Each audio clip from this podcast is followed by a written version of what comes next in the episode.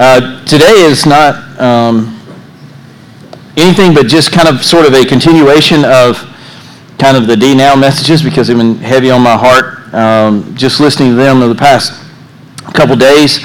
Uh, it's been talking about being uni- united or unified or together, unified as a family, unified uh, in a world without Christ. Lots of titles that I had during the messages this um, this weekend, but I, I, I, was I've had something on my mind and I didn't really know how it fit with uh, everything else is going on, but it just, somebody mentioned it to me the other day, and it has just stuck with me ever since. And today I'm going to talk to you about the story, and you've heard this story before. It's going to be found in Luke chapter 5, where uh, these friends lower this man down to Jesus so he can be healed.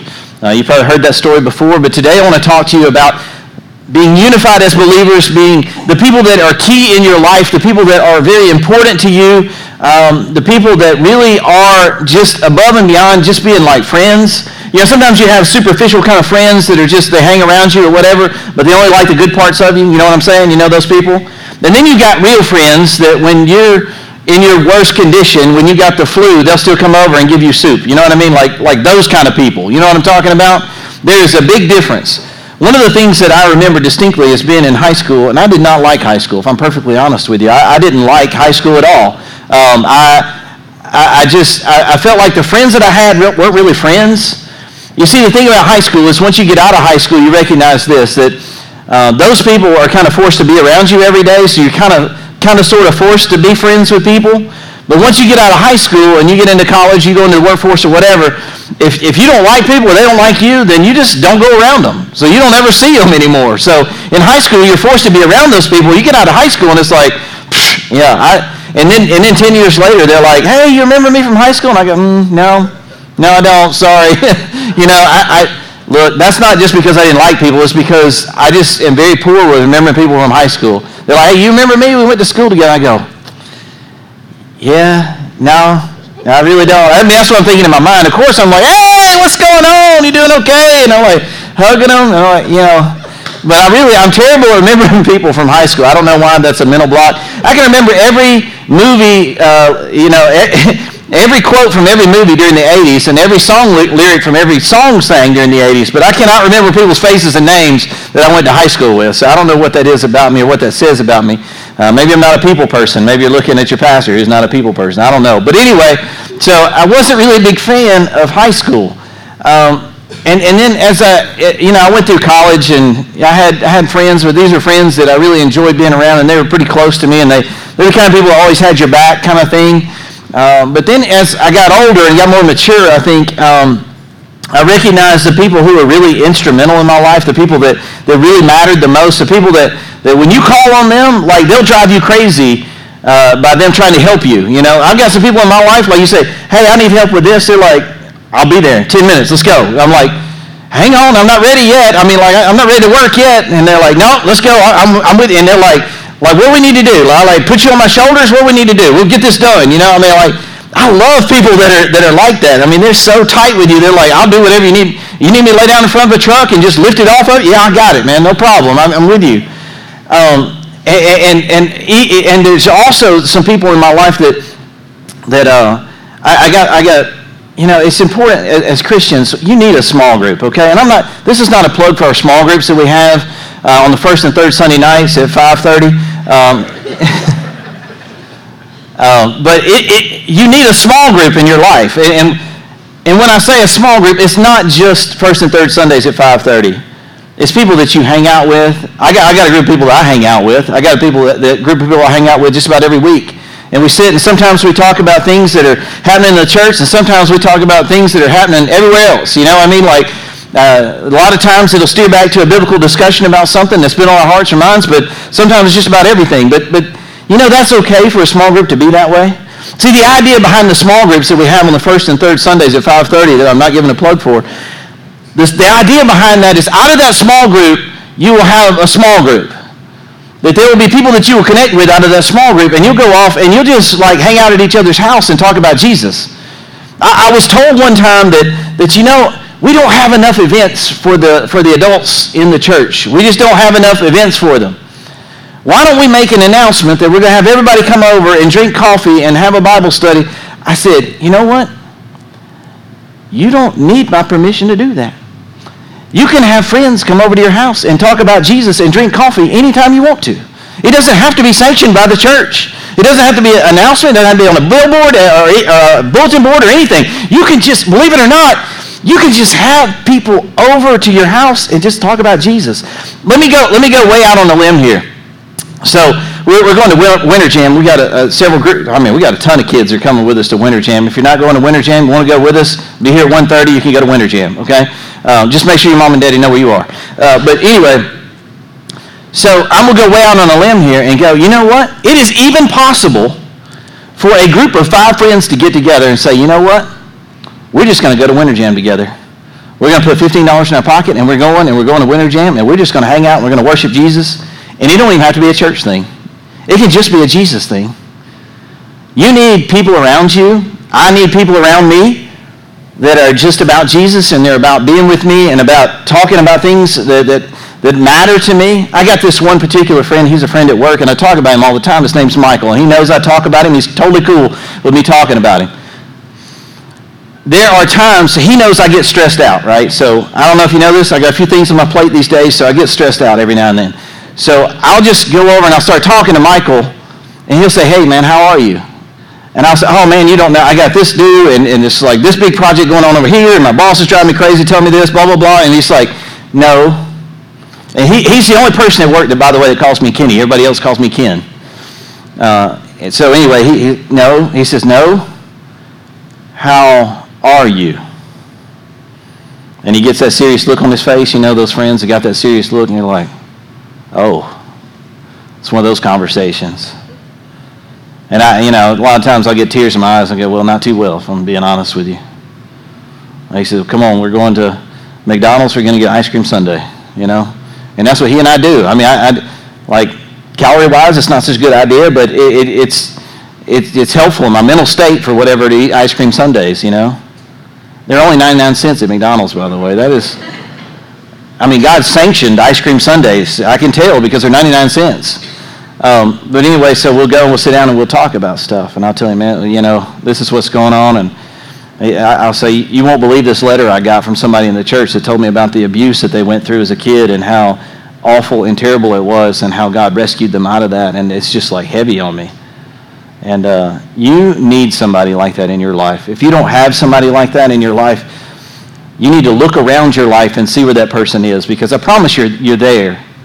Uh, they're, they're, they're there in your life. If you will just pause for a minute and seek God and say, God, where is that person in my life? I promise it that you'll find that person in your life. He had kind of a similar revelation about me, if you will. Um, his pastor was talking about you need to find the six men that will carry your coffin one day. And you think about that. You think about the six people that are going to carry your coffin, those are usually people that are pretty tight to you.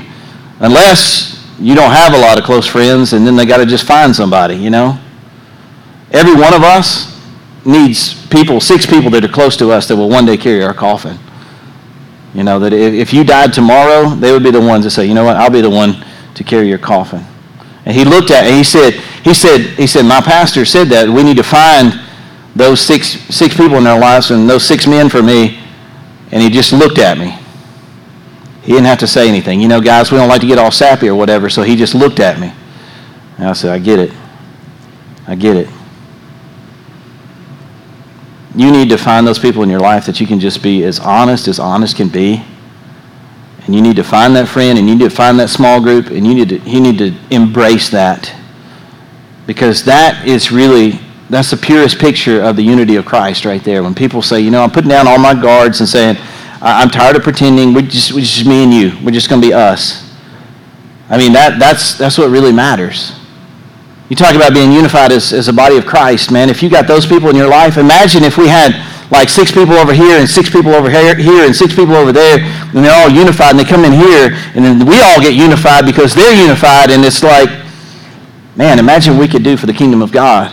Imagine how God could use us if we had those people we could lean into so when things got difficult, we lean into them. And then we take the gospel out from our lives because we got people that we can lean into. And they can remind us of the love of Christ and we can just continue to do what God's called us to do because we got people pouring into us. You know, it's called discipleship. I don't want to put a big churchy word around it, but it, it's, you're like, everybody thinks discipleship is you pouring into somebody else. Sitting down at Starbucks or wherever you go and, and open up your Bibles and you got a notepad and a pen and then you tell them what the gospel is or you tell them this particular passage out of the Bible and you tell them what it means. And then they go, okay, and then they take notes down and then they take a sip of coffee. That's not what discipleship is.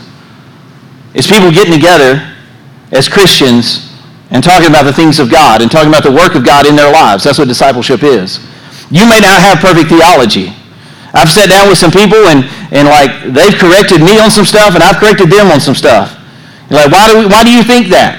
I don't think that's right. And you need to have people, these people that I'm talking about in your small group, small group that you can talk to about this stuff and they, you know, they bounce stuff at you and you go, I don't think that's right and here's why I don't think that's right. And then you say something and they're not afraid to tell you they think that's wrong. And then you work it out together. It's almost like God intended for it, for it to be that way as iron sharpens iron, that we're supposed to get sharper together, you know? These, these close friendships, these close relationships, it just, I was thinking about that, you know, over the past few days as I've been thinking about this message about these guys that, that carried this, this dude, and I just want to read it to you today. Uh, I don't think this is going to be long. I don't know. It may be hour, hour and a half minimum. You know, I, don't worry about it. It'll be fine. I'm kidding, right? I know Joey will leave in 30 minutes, so it's fine. Kidding, Joey. I love you, man. In Luke chapter 5, beginning verse 17, it says this One day while Jesus was teaching, some Pharisees and teachers of the religious law were sitting nearby. It seemed like these men showed up from every village in Galilee and Judea as well as from Jerusalem. And the Lord's healing power was strongly with Jesus. We, we know, uh, based on the other gospel accounts, that he's in a place called Capernaum, Capernaum, which is on the, the north tip of the Galilean Sea, and he's up there. And he, the indication is from the other gospel accounts that he's just come out of the, the, the Gerasenes, where, where the guy was like in the tombs and he was all naked and like, it, you know, he was possessed by demons. We know that Jesus took the demons and cast them out of that man and into a herd of pigs, and that's the reason it smells like swine in this place this morning. See, that's one of those jokes where I was like, I was expecting that to be a big ha ha ha ha. But if I were to fall off the stage and land on my face, that's when y'all would laugh a lot. So I cooked bacon this morning, and I reek of bacon, by the way. I don't know if that's a cologne scent, but man, it smells strong. So anyway, so I had to say that about the swine because we were cooking bacon this morning. But um, so Jesus has just come from there, and he's in Capernaum, and and, uh, and, and he's there, and there's these Pharisees. We know what we know about the Pharisees. We know that they're a bunch of religious jerks, right? That's basically what we know about them. They're, you know, in, in the biblical terms, they're turds, right?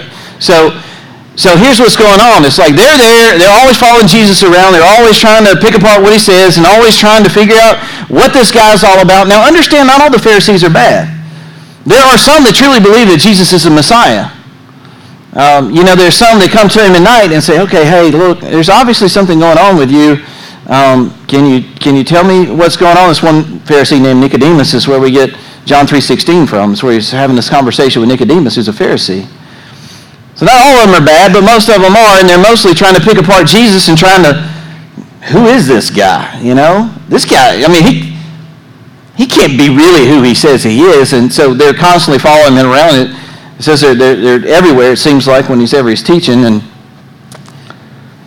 then it says in verse 18,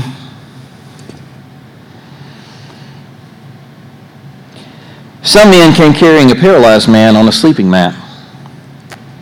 They tried to take him inside to Jesus, but couldn't reach him because of the crowd.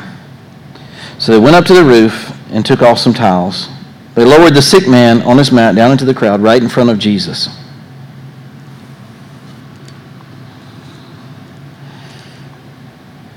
Do you have people that would carry you to Jesus like this? Are there people, and, and I, I believe this. Believe this about these men because it seems like they're incredibly motivated, does it not? It's not just like they go, oh, we're going to take our friend to Jesus and he's going to heal him maybe and we'll see what happens, you know? Or are we going to, we've heard about this Jesus guy, we're just going to listen to his teaching and see what happens. Maybe if he goes through the crowd and lays some hands on people, maybe we'll throw our buddy up there. It's not like that. These men are so motivated, as a matter of fact, that they're like, searching around for a place to get him into Jesus, and they, they can't find a place, so they, they take some roof tiles off and they just lower him down to Jesus. I think if, if I were to extrapolate a little bit here, and I don't want to shout where the Bible's largely silent, but I want to say this. I think that these men are extremely motivated to get him to Jesus. So much so that I would even be surprised if this man was not the one that says, I need you to take me to Jesus, but these guys looked at that guy and said, we need to take him to Jesus. That's how motivated they are to get him to Jesus. Oh man, this is where it kind of gets heavy, right? So there's a couple things about that. Do you have enough Jesus loving friends around you and in your life that if you got a friend in your friend group, maybe maybe you got this little circle of friends and you got somebody on the outside and you see them over there and you see where they are and you see they really really need Jesus. Are you in your little circle, your small group, are you strong enough to go and say, "You know what? Let's go take him to Jesus." Are you strong enough in your faith to say, "You know what? He or she's not there. We need to come as brothers and sisters in Christ and we need to go. We need to do everything we can to show them that what they need most is Jesus. Do you have those people in your life? You need some strong Jesus believing people in your life, people that really have genuine faith in Jesus and really, really believe in the power of Jesus Christ. Because I think that these men looked at their friend and said, you know what? Our friend is paralyzed. And if you're paralyzed in those days, most of the time you were just relegated to being a beggar. That's all you could really do is just ask for money because you really couldn't do anything to earn a living. A lot of times paralyzed people just laid a, eh, on a mat and just waited for people to give them stuff. And it says that, that these guys are his friends. So that says something to me too. So these are, are people that have faith because obviously they, they care about this guy who's a paralytic who's just laying around and possibly even just a beggar all day long. And, and they're like, you know what? But that's still our friend. We need to be friends with some people who don't look like us or act like us, or maybe they don't even love Jesus like us. We say, you know what? We can be a light to that person. We can be somebody that pours into that person. Us and our little friend group, even if that means we got to go and pick him up and carry him. He, he may have been ashamed. He, he, he, he may, he, I, I really think that the indication here is that he had some, some faith in Jesus. He really did. I think the indication here is what we see based on some things in the, in, in the next few in the next few sentences that we, we see they had faith in Jesus. But I think it takes, it's, it's more than just him having faith in Jesus. It takes those friends that had to have faith in Jesus because even if he, if he was laying there and said, this Jesus guy can heal me, I'm paralyzed, I know he can, those other guys, if they weren't committed, they didn't have the same kind of faith, they would have just blown him off. Am I right? Dude, we got to pick you up and carry you to Jesus. What are the chances that he can really heal you anyway? I mean, I know that you think that he can, but you've been, you've been paralyzed like this from birth, dude. Do you really think this Jesus guy is going to be worth our effort to pick you up and carry you?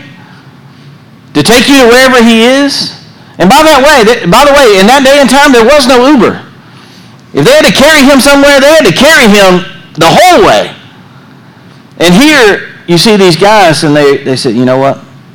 We need to take him to Jesus. And I believe the indication is this guy thought, I need to come to Jesus.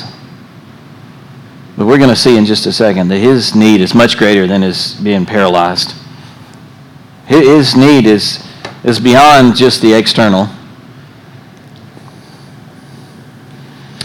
They lowered the sick man on his mat down into the crowd right in front of Jesus, seeing their faith. The, the, the word, I, I tell you all the time, the words jump out of the page at me. There are two words, actually, uh, this one particular word, their faith, those are the two words that really jump out at me, but the their part is the fact that they're talking about all of them, not just this one man who was paralyzed. It's their faith, the collective group's faith. Jesus said to the man, Young man, your sins are forgiven.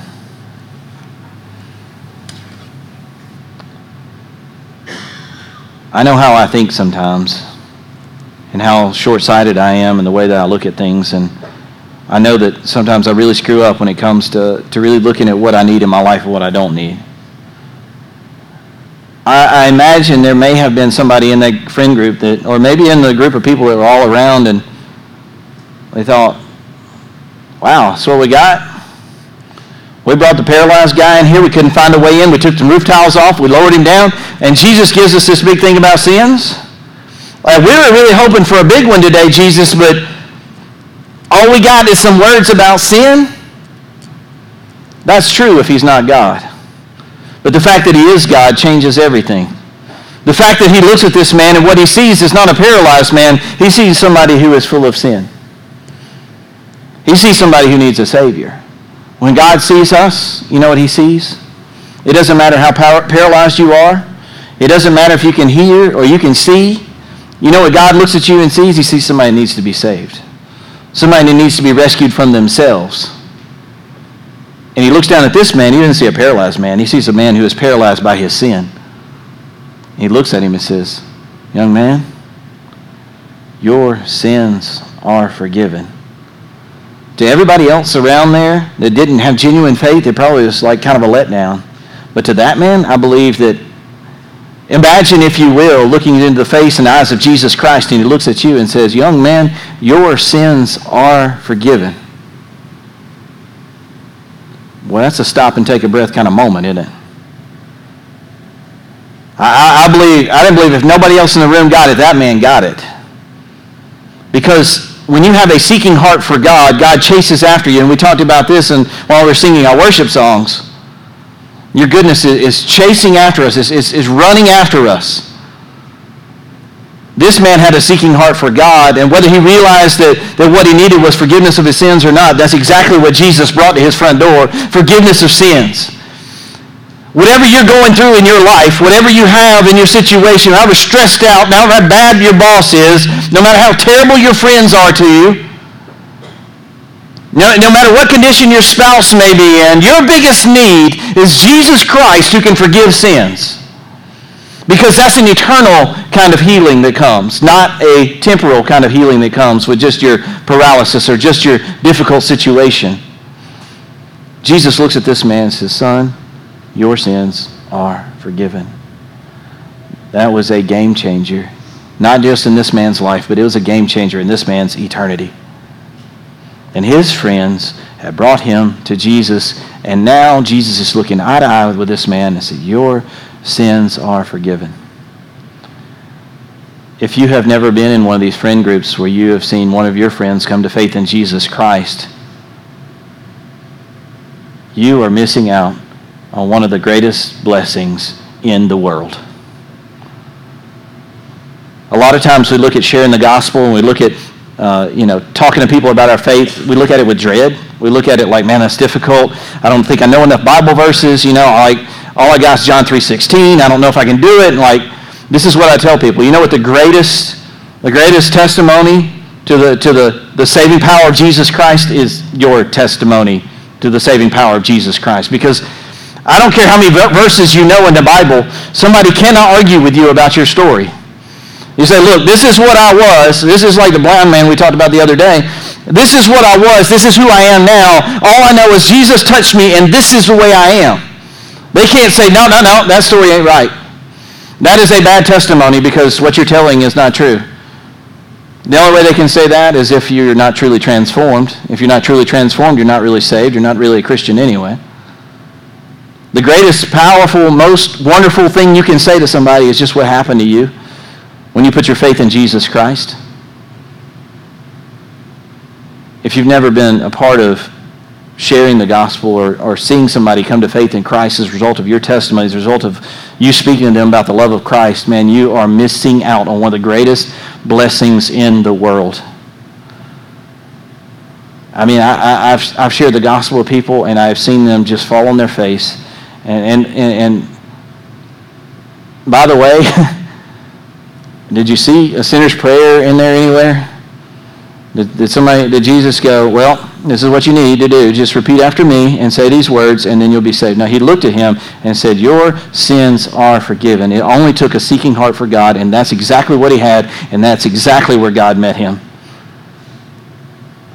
I, I'm not saying that there's something terrible about leading somebody in a prayer to receive Christ or to make Christ their Savior or to surrender their heart and life to Christ or repent of their sins and come to Christ. I'm not saying there's something bad in leading somebody in a prayer to do that. I'm just saying that that's not what it's about. So many times now, I'll just like, somebody will come to me and they'll talk to me and they'll be in my office and like, I need to surrender my life to Christ. And I'm like, good. You should do that. I'm going to go outside now. You get down on your face before God and you talk to him about it.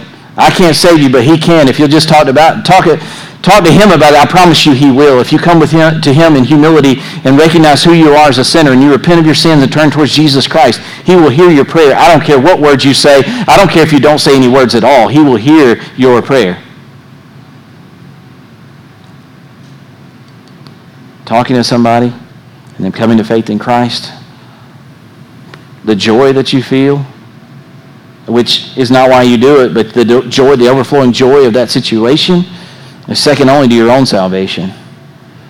I mean, I, am speaking from experience. Talking to somebody who's, who's homeless or on crack or whatever. I mean, like, you talk to them, talking about the joy that comes through salvation. When you see their surrender their heart and life to Jesus Christ, you're like, man, you just want to run around the block, you know? And these men brought their friend, lowered him down to Jesus, and Jesus looked at this man in the eyes and said, Your sins are forgiven. We could stop right there, couldn't we? It, it, it don't get any better than that. I mean, like, even if the dude was paralyzed and Jesus looked at him and said, your, your sins are forgiven, and we just stopped right there and we sang a few songs and went home, like, like that's good enough. Like, that, that's, that's, that's enough, man. Am I right? I'm right, aren't I? Well, why is that never enough for us?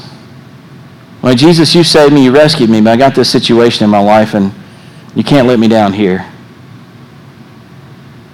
What? He's already not let you down. He's already not let you down because he rescued you from your sins. He saved you from yourself. And now you've got an eternity with him. He ain't got to do nothing else. There ain't nothing else he's got to prove. There ain't nothing else he's got to fix. I'm not saying you can't come to Jesus and ask him about things that you got going on in your life because you are supposed to approach every situation with prayer and supplication and bring it to him. I'm, I'm not saying you shouldn't, but I, what I'm saying is your, your, your faith shouldn't be hung up in the answer. If he completely ignores you, if he completely disregards everything you have to say, then he is still worthy of your praise. He's still worthy uh, of you just crying out to him and say, God, you are amazingly good because you rescued me. Because of what you did on the cross, the finished work of the cross, because of that, nothing else really matters. You've already answered my biggest prayer and my biggest need. But so many times in our life we go, Jeez, I really needed this thing to come through. This is a really hard situation in my life, and Jesus, where are you? If you ever find yourself asking that question, and you're asking it to yourself because you're not asking it to Jesus, this is what the answer I want you to tell yourself. When you think, Jesus, where are you? God, where are you? Hanging on the cross for you and every evil thing you've ever done. That's where he is. That's where he is. Does anything else need to be said beyond that?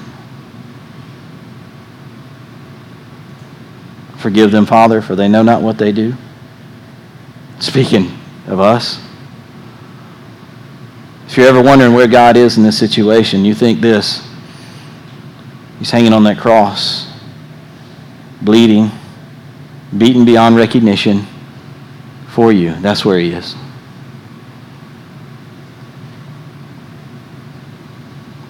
But He's a God full of compassion. And He's a God that that cares about our needs that are beyond just our eternal needs, which are our greatest need, which is what he addressed first. In this particular situation, he actually heals this man. That doesn't happen in every situation.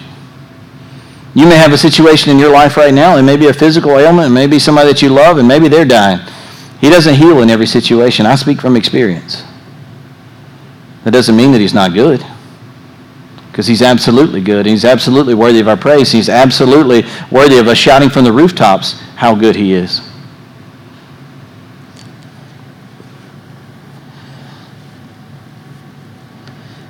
There's always a but in there, isn't there? A big but. Verse 21 says, But the Pharisees and the teachers of religious law said to themselves, Who does he think he is? That's blasphemy. Only God can forgive sins. Jesus knew what they were thinking.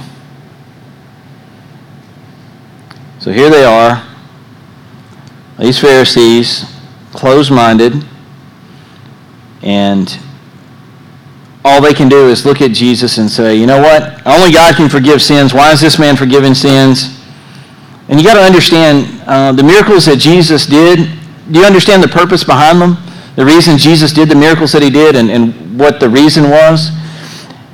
It was partly because he loves us and he has compassion on us and he sees us when we're blind and, and, and, and he, he, he loves people enough and he heals them. He, he rescues them out of that situation. That's true.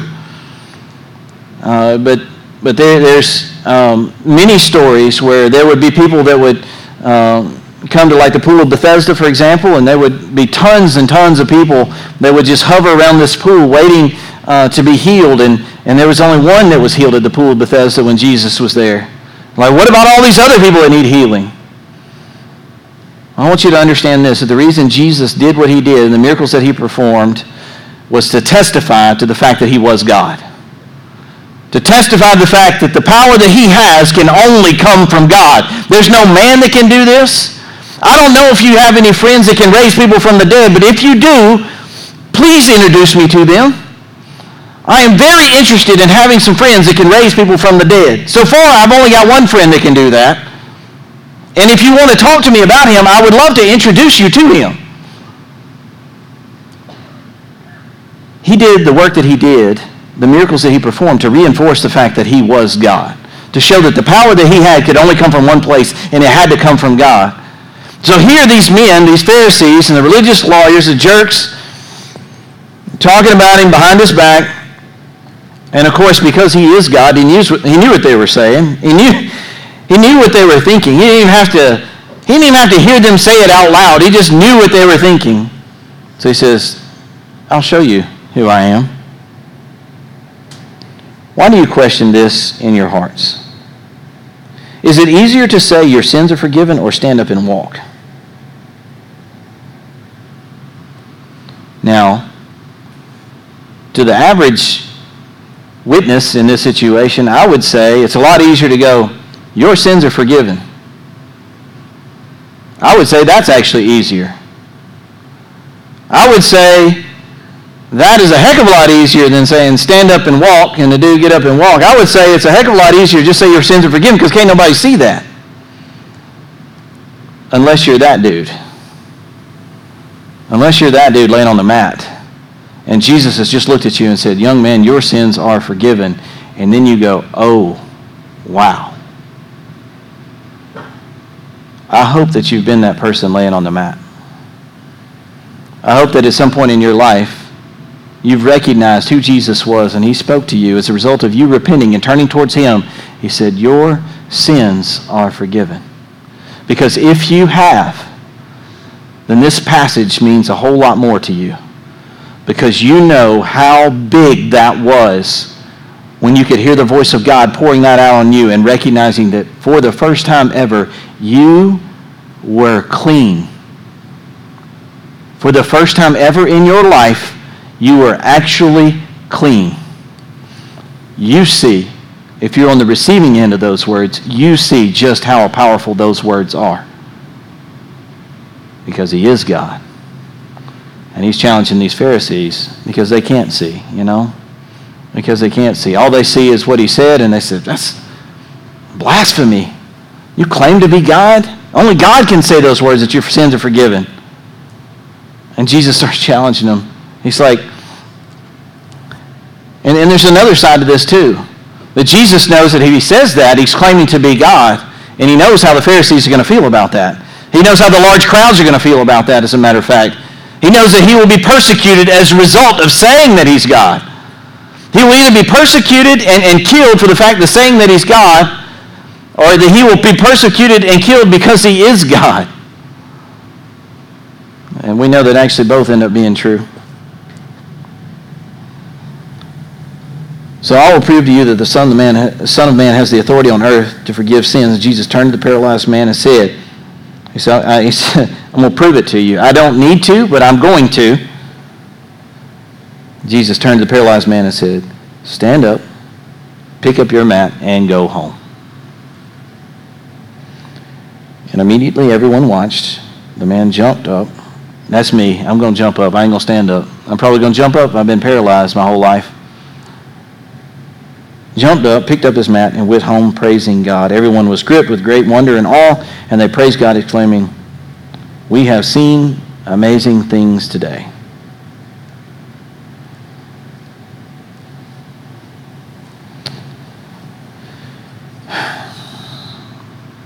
the reality of this scripture is this is that these people they rejoiced because they had seen amazing things that day. They had seen a paralyzed man jump up, take his mat, and go home. That was the amazing thing that they thought that they saw. That, that was the amazing thing. And I, I, think that if you were to bring somebody in here today and you got a friend group and you bring somebody paralyzed in here and I lay hands on them and they get up and they walk and run out of the building, like, you're going to be like, hey, I saw amazing things today. And there'd probably be people screaming. This place would probably be filled up with people next week. Uh, I mean, we, we're going to have to go outside. There's going to be so many people here. But is that how you feel when somebody comes to faith in Christ and their sins are forgiven? It seems like we're too interested in the external miracles so we don't ever recognize how powerful the internal miracles really are. That we, we gloss over that so many times. We, we, we say, man, we want to see something. I want to feel something. I want it to be energized. And, and I'm not saying there's anything wrong with rejoicing and having energy and having enthusiasm about Christ. I'm not saying there's anything wrong with that. But man, the real energy, the real enthusiasm, real jump for joy that we should have is seeing some humble believer coming down and saying, you know what? God, I need you. Somebody recognizing where they are in their sin and seeing where, where they are and the fact that they don't have Jesus Christ in their life and they come down and they become a believer in Christ by saying, God, I need you. And that's their simple prayer. And Jesus looks at them and says, your sins are forgiven. That's a reason to rejoice. That's the reason to say we have seen something wonderful today. But then beyond that, this is next level, if you will. When we come in here we get the chance to hear from God and God speaks to us and he doesn't just speak to our external ears, he speaks directly to our hearts. And he reminds us of those times we looked at into the face of Jesus and Jesus looked at us and said, your sins are forgiven. Do you remember that time? Is that a reason for you to rejoice? Is that a reason for you to sing at the top of your lungs when we talk about God pursuing us, God chasing us down? His goodness running after us? Is, do we sing like, like we remember that day? And then the other thing is this. Are we rejoicing because we have godly, close, personal friends in our life, people that are close to us, people that can call us out on our stuff, people that we can bounce scripture off of, people that we can be close to? That is a reason to rejoice. If you don't have those people, if you don't have that group of friends, if you don't have that friend group, you know what you need to do? This, this is a difficult thing. You know what you need to do? You need to try and you need to ask. You need to try and you need to ask. So when I say you ask, you ask Christ. You ask Jesus, the one who knows the people around you and the people that will be the greatest influence on you. And say, God, those people aren't around me right now. And God put those people in my life. And I'll be on the lookout for them when you bring them into my life having those people in your life is critical and it is absolutely worthy of praising God for. So today, wherever you are in your heart, I'm going to let, let the Holy Spirit do the work and I'm not going to say anything else. You just listen to what God has said to you. Don't listen to what I have said. Listen to what God has said to you. Listen to the words of Jesus himself and respond to the words of Jesus and respond to how God's speaking to your heart right now. And whatever it is that, is on your mind and on your heart, talk to God about it. Come and say, Lord, I just need to speak to you about this. And maybe you just need to praise him. Maybe it's been a long time since you shouted at the top of your lungs how good God is. And we sing these next songs that you just want to tear the paint off the walls. I don't care. You respond however God's calling you to respond. Father, thank you so much for this precious word. Thank you so much for the testimony of these men and their faith and them bringing their friend into the arms of Jesus Christ. Lord, I pray that we be those people. I pray that we be people that just will do whatever it takes to bring people to you. God, we'll go out of the way. We'll, we'll, we'll make it our priority.